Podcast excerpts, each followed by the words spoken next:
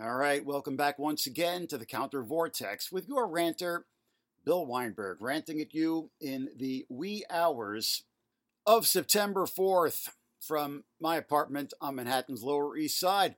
And inevitably, we're going to be continuing the conversation about Afghanistan this evening.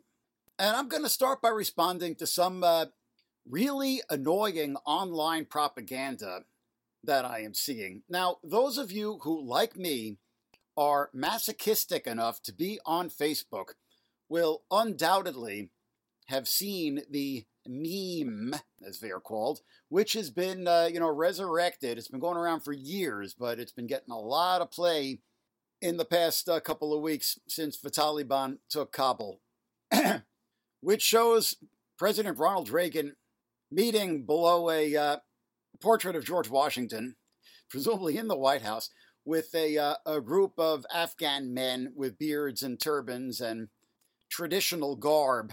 And on top it says President Ronald Reagan's meeting with the Taliban at the White House in 1985.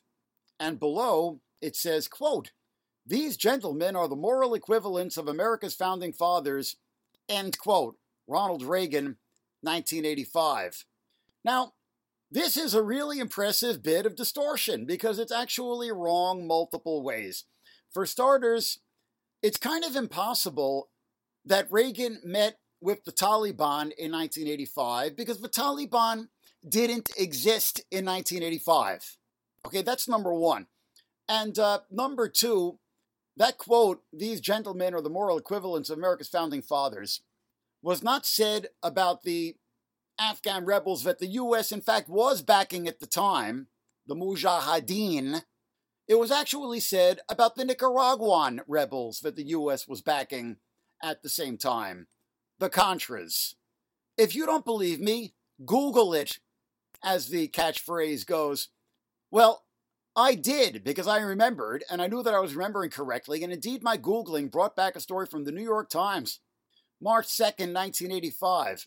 Reagan terms Nicaraguan rebels, quote, moral, moral equal of founding fathers, end quote. Now, anybody who can provide any documentation that Reagan said that about the, the Afghan rebels, much less the Taliban, which didn't even exist back then, but just any Afghan rebels, and I will publicly eat crow on this podcast. I can, I can with 100% confidence, make that offer make that challenge to you, the listeners, because I know I was paying attention at the time back in the 1980s, and I know that Reagan made that quip about the Nicaraguan Contras, not about the Afghan Mujahideen. Now, yeah, the U.S. was backing both the Nicaraguan Contras and the Afghan Mujahideen, but that does not give you, you know, the right to falsify history and to falsify quotes and it doesn't give you the right to conflate the Mujahideen with the Taliban, which did not exist back then. This is what I hate about Facebook. We're all being so dumbed down. And you know, you call it out, and people say, oh, what do you expect? It's just Facebook. And yet we all live on Facebook. And we all get, you know, most of our information, if you can mm, actually consider it information, disinformation or misinformation, as the case may be, from Facebook. It's so dystopian, it's so out of whack. I am really tired of seeing oversimplified bullshit about what happened in Afghanistan in the 1980s from ill informed conspiracy theorists. Over and over again, I hear that the CIA created the Taliban and or Al Qaeda to fight the Soviets in the 80s. Two organizations which did not even exist then. All right, now I'm going to briefly go over what actually happened. And uh, what I'm about to tell you is all objective fact, which is easily documented. And not opinion, but fact. In 1979, the Soviets massively intervened in Afghanistan to back up their brutal and unpopular client regime there, which had come to power in a coup d'etat the year before. Ethnic and sectarian Islamist militia spontaneously mobilized across the country to resist the Soviets. They had no overall command, but were collectively known as the Mujahedin. Now, I am emphasizing that because nobody seems to remember this name today. The Mujahedin. They were not created by the CIA, although the CIA began massively funding them fairly immediately. This actually started just before the Soviet intervention under President Carter, as Carter's national security advisor Zbigniew Brzezinski would famously later boast. But it really took off under Reagan. Pakistan and Saudi Arabia also began backing the Mujahideen, and the Saudis recruited Arab volunteers to join them, who were known as the Arab Mujahideen. The CIA aid, totaling some $2 billion over the course of the next several years, was funneled through Pakistan's secret police, the Inter Services Intelligence Directorate, or ISID. In 1984, Saudi playboy millionaire turned fundamentalist Osama bin Laden arrived in Pakistan to coordinate the Arab volunteers. He established an organization known as the Maktab al Khidmat, or Services Center, or the MAK, M A K, based in Peshawar, the Pakistani city close to the Khyber Pass that leads across the mountains into Afghanistan.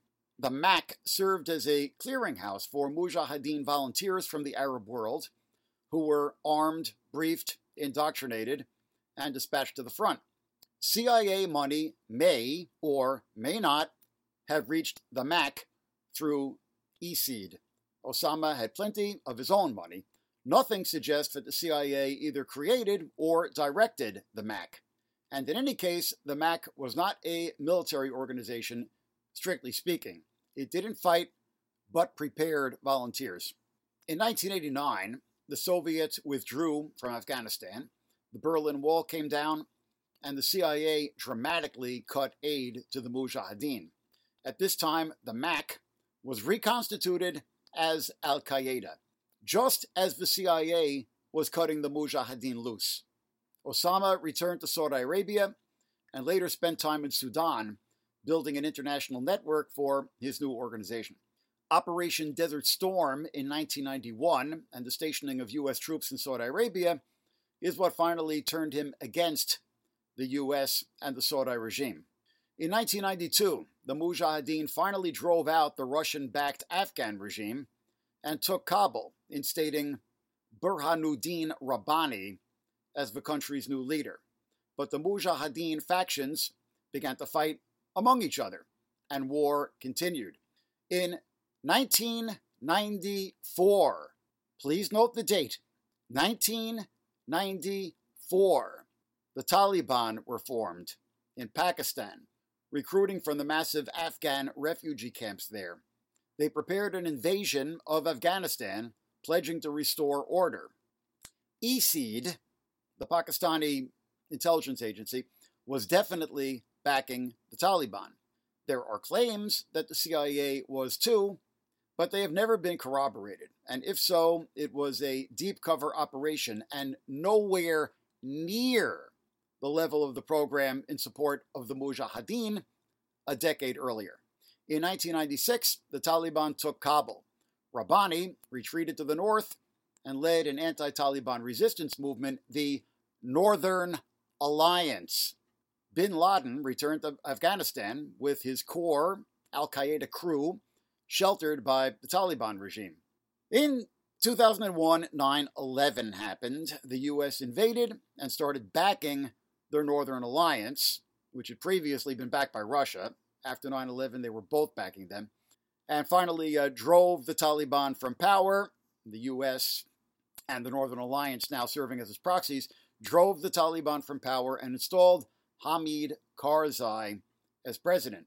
His military commanders were former Northern Alliance warlords and heroes of the Mujahideen. And uh, these warlords continued to uh, hold real power across much of Afghanistan right on through the Taliban re seizure of the country, which we just witnessed. And for an excellent and factual, not garbled and speculative, history up through just before 9 11, I suggest the following book Taliban Militant Islam, Oil and Fundamentalism in Central Asia by Ahmed Rashid, Yale University Press, 2000. Now, please stop spreading bullshit. Thank you. All right, now, um, I'm not arguing that there was no continuity between the Mujahideen and the Taliban, because of course there was. The current leader of the Taliban, Mullah Baradar, is a, a veteran Mujahideen fighter from back in the 80s when he was a young man. And there were Mujahideen commanders who later wound up allied with the Taliban, such as Gulbuddin Hekmatyar. And basically, it came down to a kind of an ethnic conflict in the end, where uh, the Taliban and their allies, like Hekmatyar, had a base among the Pashtuns in the south, and the Northern Alliance among the uh, Tajiks and Dari and Uzbeks in the north. And certainly the Mujahideen were a brutal and reactionary lot.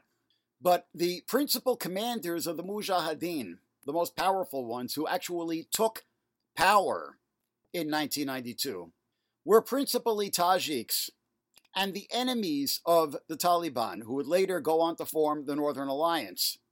And many then, you know, became the, the warlords, which have been collaborating with the U.S. for the past 20 years. So, yeah, there was a degree of continuity between the Mujahideen and the Taliban, but a greater degree of continuity between the uh, Northern Alliance and the, and the Mujahideen and the Northern Alliance, which fought the Taliban. And yeah, the U.S. kind of um, initiated this whole trajectory by backing reactionary fundamentalists, but sloppy and revisionist overstatement does not help to make your case. All right, so let's take stock of this history and what it all means. All right, on one hand, it is certainly true that amid the ongoing insurgency, counterinsurgency, and warlordism over the past 20 years, political space did in fact open in Afghanistan, and advances were in fact made for the dignity and security of women and persecuted minorities like the Hazara. Limited but real advances. But now there is a sense that all that progress was to coin a phrase, borrowed from the future. And now that future is arriving, and the karmic debt is coming due. That is to say, there was an underlying dystopian dynamic to the imposition of a degree of secularism under imperial auspices, which was all the while eating away at the progress. And there is definitely a sense of um, the so called spiral of history to all of this. The Soviets imposed a brutal order in the name of secularism back in the 1980s, and the US backed the Islamist Mujahideen. The Mujahideen took power, and the even more reactionary Taliban emerged to oppose them. The US invaded and occupied the country in the name of secularism, fighting a Taliban insurgency. Now, the even more reactionary ISIS has emerged to oppose the Taliban. And I think that's what's given the U.S. the imperative to make peace, as it is called, with the Taliban. The Taliban agreed not to harbor Al Qaeda or anyone who would attack the West, and the U.S. threw overboard the women and minorities of Afghanistan who had served as such convenient propaganda when the U.S. invaded, posing as liberators back in 2001. And now the Taliban are actually being groomed as proxies by the U.S. to beat back ISIS and fuck the people of Afghanistan and secularism and human rights and democracy and all those phrases which were, you know, bandied about by um, the W. Bush administration and the neocons 20 years ago when this misadventure all began. All right, now I mentioned uh, in an earlier podcast that I've been waiting for a statement of the uh, from the Revolutionary Association of the Women of Afghanistan, RAWA, which has been, you know, I first became aware of them back in 2001 or maybe even earlier.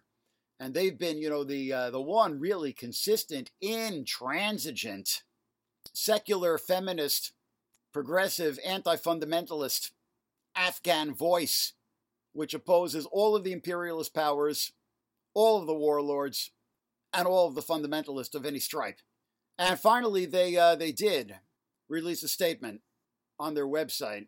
Rawa responds to the Taliban takeover, August 21st, in which a, uh, a Rawa spokesperson, actually speaking in the name of the organization, not named as an individual, is interviewed by Sonali Kolhatkar of the Afghan Women's Mission and states that the uh, the United States was not defeated by its creatures, quote unquote, meaning the Taliban, but left due to its own multifold internal crisis. They said that uh, it's a joke to say that values like women's rights, democracy, nation building, etc., all in quotation marks, were a part of uh, U.S. NATO aims in Afghanistan. They say that the U.S. envoy Zalmay Khalilzad is highly hated among Afghan people due to his treacherous role in bringing the Taliban to power. End quote. And they uh, accuse the Western corporate media of trying to sugarcoat the brutal Taliban, quote unquote. All right, now this may be a little bit overstated. I'm not entirely sure that it's fair to call the Taliban creatures of the U.S., that is to say, creations of the U.S. But uh, we at Counter Vortex have maintained from uh, from the start that a central imperative of the U.S. peace deal with the Taliban has been to groom them, to groom the Taliban to fight ISIS, which just makes it all the more perverse and Orwellian that there are some sectors of the you know so-called anti-imperialist left that have actually been hailing the Taliban as liberators. The ultra reactionary Stalinist faction, the Workers' World Party, which continues to have entirely too much influence in the anti imperialist left, runs a piece on their website by their uh, core cadre member Sarah Flounders entitled Afghanistan Collapse An Epic Failure of U.S. Aggression which is calling for sanctions to be lifted against the Taliban and uh, taking open glee in the um, diplomatic overtures which are going on between the Taliban and Russia and China, the imperial rivals of the United States. And this gets back to, you know, once again, what I was talking about uh, the last time I was discussing Afghanistan on the podcast about, you know, the grooming of factions by great powers, which have been playing. Uh, you know, the so-called great game or the global chessboard, you know, in Afghanistan, going all the way back to the um, the Anglo-Afghan wars of the 19th and 20th centuries, which basically pitted Britain against Russia. During the Cold War, the U.S. kind of stepped into the uh, shoes of Britain. But you know, it just amazes me how even now that Russia is 100% capitalist, more than a generation after the collapse of the Soviet Union, so much of the so called left is just slavishly following the Moscow line. I mean, if that was a grave error back in the Cold War, at least there was some internal logic to it. Today, it makes considerably less sense unless you think that it's your job to support anybody who opposes the United States. In which case, please stop pretending that it has anything to do with socialism, thank you. It's just campism, pure and simple, without even the bogus veneer of socialism that it had back in the Cold War.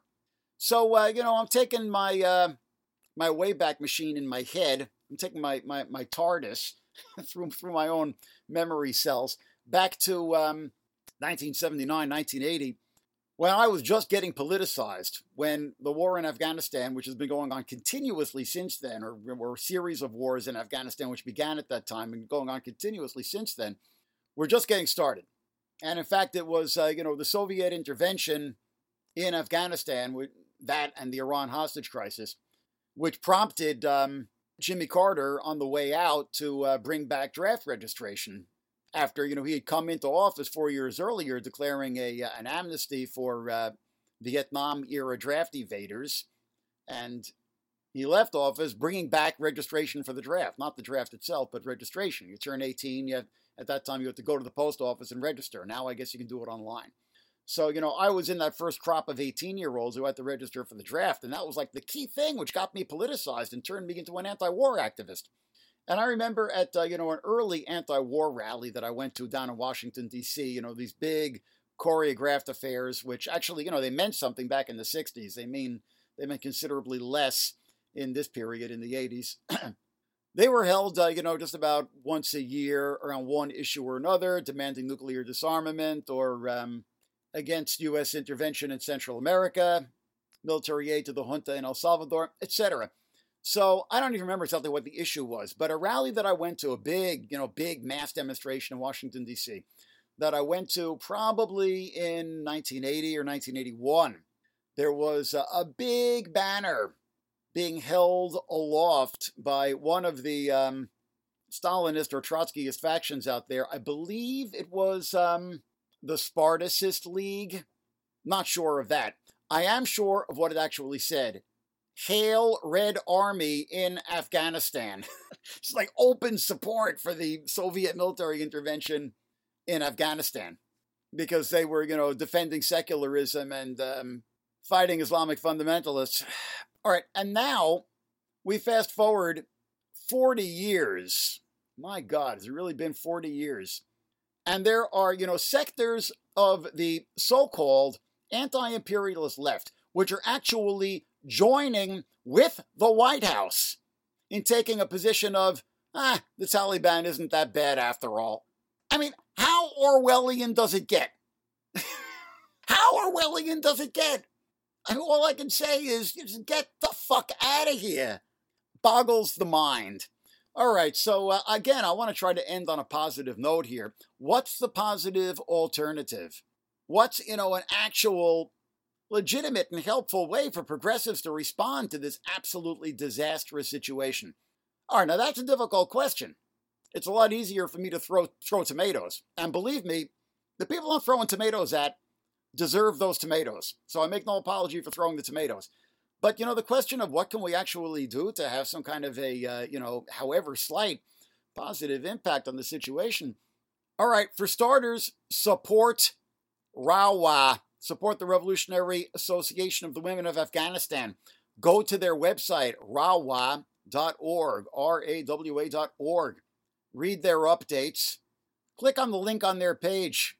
Rawa in Media. That's the one which is updated the most frequently, and that's where the uh, the statement that I just read, excerpts from Rawa response to Taliban takeover, was posted about two weeks ago now. Support Sonali Kolhatkar's group, the Afghan Women's Mission, online at afghanwomensmission.org without the apostrophe. These are the people that urgently need our solidarity. Some of them are in exile. Some of them are working on the ground among the refugees in Pakistan, whose ranks will certainly be growing now. And some of them, or at least people they're in touch with, are feminists and secularists and progressives who have stayed behind in Afghanistan to try to keep alive what civil space and internal civil resistance to the consolidating Taliban dictatorship that they can. Now, how to organize solidarity for them in the extremely daunting situation they face is no easy question. But solidarity begins with at least knowing who they are. And the last thing I want to point out, in terms of directing you to links, are a piece that I just ran on our own website, countervortex.org. Afghan women who are speaking out by journalist Robin Huang, who has actually spent time on the ground in Afghanistan. It's a piece which uh, originally appeared in the uh, New Humanitarian website, in which uh, Robin Huang speaks with Pashtana Durrani and Fahima Rahmati, two women in Kandahar who head community organizations and have chosen to remain in Afghanistan and continue speaking out. Durrani uh, founded Learn, a uh, non governmental organization focused on education and healthcare for women and girls. Rahmati is a doctor and activist who runs the Heal Charity Foundation, whose work included helping families displaced during the Taliban siege of Kandahar this past July. Important piece of journalism, please check it out. Afghan women who were speaking out by journalist Robin Huang of The New Humanitarian, also appearing on countervortex.org. Say their names Pashtana Durrani and Fahima Rahmati. Solidarity begins with at least knowing who they are and rooting for them rather than imperial powers, whether of the West or the East, and viewing the people of Afghanistan as human beings and not pawns on the global chessboard or fodder for cheap propaganda. This has been Bill Weinberg with the Counter Vortex. Please check us out online at countervortex.org. If you support our work, put your money where your mouth is. I'm asking just a dollar per podcast minimum on Patreon. That's patreon.com slash countervortex. We currently have 27 patrons. If you support this ultra dissident, cranky, intransigent voice, please become number 28. Join the counter vortex, join the resistance, and rant on you next time.